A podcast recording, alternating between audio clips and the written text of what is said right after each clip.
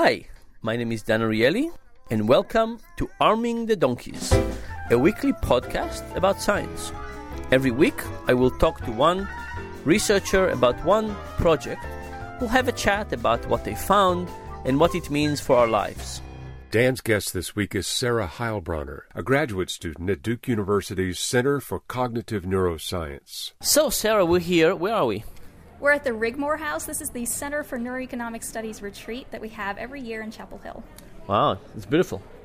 So, uh, I want to, you to tell me a little bit about these uh, recent studies in which you've kind of given rats some drugs. So, so before we get into drug, what, what was the big question? So, the big question is about um, how we make decisions about time. Um, so, we kind of know that humans and other animals um, prefer rewards that are more immediate. And if, um, if I push that reward into the future, you're not going to like it as much. So, if I give you a choice between $5 now and $5 in a month, you're obviously going to take the $5 now.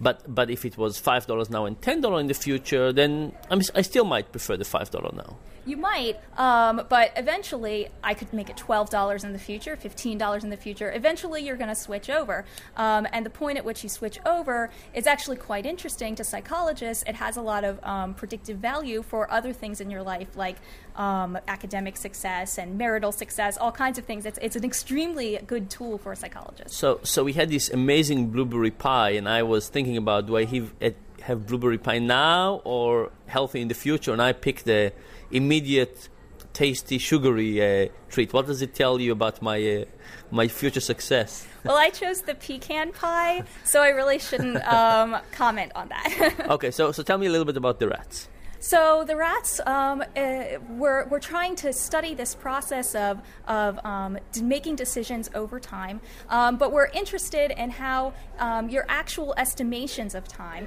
uh, could, could be affecting that. So you could imagine maybe you just really don't like to wait, or maybe your estimation of a month is different from my estimation of a month. So, so when I think about the future, I just think the future is just not very long. I think it's really, really long time away, and that, that would matter as well. So one is discounting, and one is just misestimation of time. These are two explanations. And so, what did you do?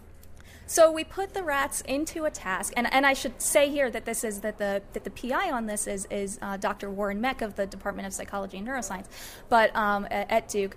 But so we put the rats in a task where um, we could simultaneously measure um, what how much they they valued uh, rewards that were pushed into time. So we could t- measure intertemporal choice, like we just talked about, and we could measure that misestimation of time that we spoke about. And then on top of that, you gave them some stuff. So what did you give them? So um, it, depending on the day, we were giving them fluoxetine, which is uh, more commonly known as Prozac. It's an SSRI, um, meaning a selective serotonin reuptake inhibitor, so it increases the amount of serotonin in your brain, and it's what we give to people who are clinically depressed. So, so you had uh, happy rats for a while, and then what happened?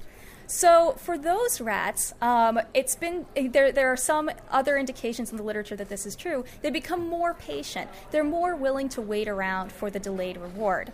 So, so uh, you would say that people in Prozac, for example, are more likely to uh, delay eating cake and looking at future reward. Is that the implication? It's possible. I will note here that acute SSRI treatment is quite different than chronic, which is what clinically depressed people are on, and this remains one of the major um, uh, mysteries in the pharmacological literature. But putting that aside, yeah, maybe, Dan, maybe.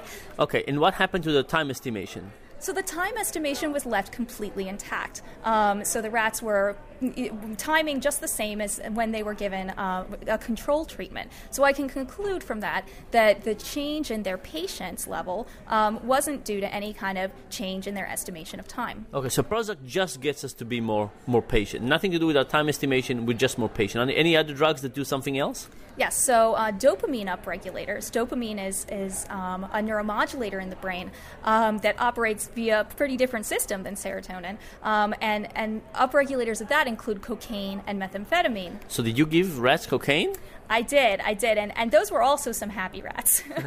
Now, now, how does this work? You have lots of cocaine in the lab. Labs are, um, are, are able to acquire these kinds of drugs for, for use in laboratory testing, and it's very tightly controlled and in a safe and so on. In case anyone's listening. Okay, so so there's no, there's no risk, or you're not really a good source for cocaine in general. No, don't come to me.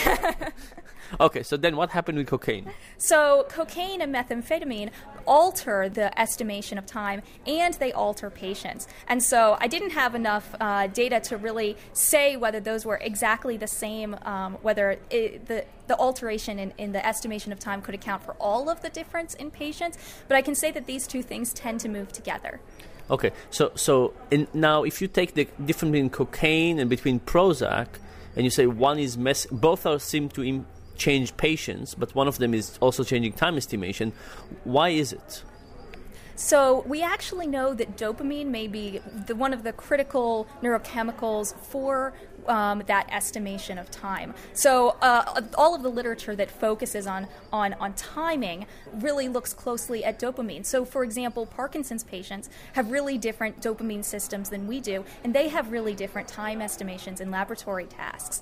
Um, so I can say that probably what's the, the direction here, the directionality, is that uh, dopamine is, is changing the estimation of time, and then that's affecting decisions about time. So, so last question: Could it be that some of these medications that we give people uh, could actually alter their job performance? So, you know, we give all kinds of medications to people on Wall Street. We give all people take voluntarily all kind of uh, inhibitor and uppers and so on. Could it be that one of the effects is that it's changing how patient they are, how they time things, and therefore changing their performance as well? Maybe how they view risk.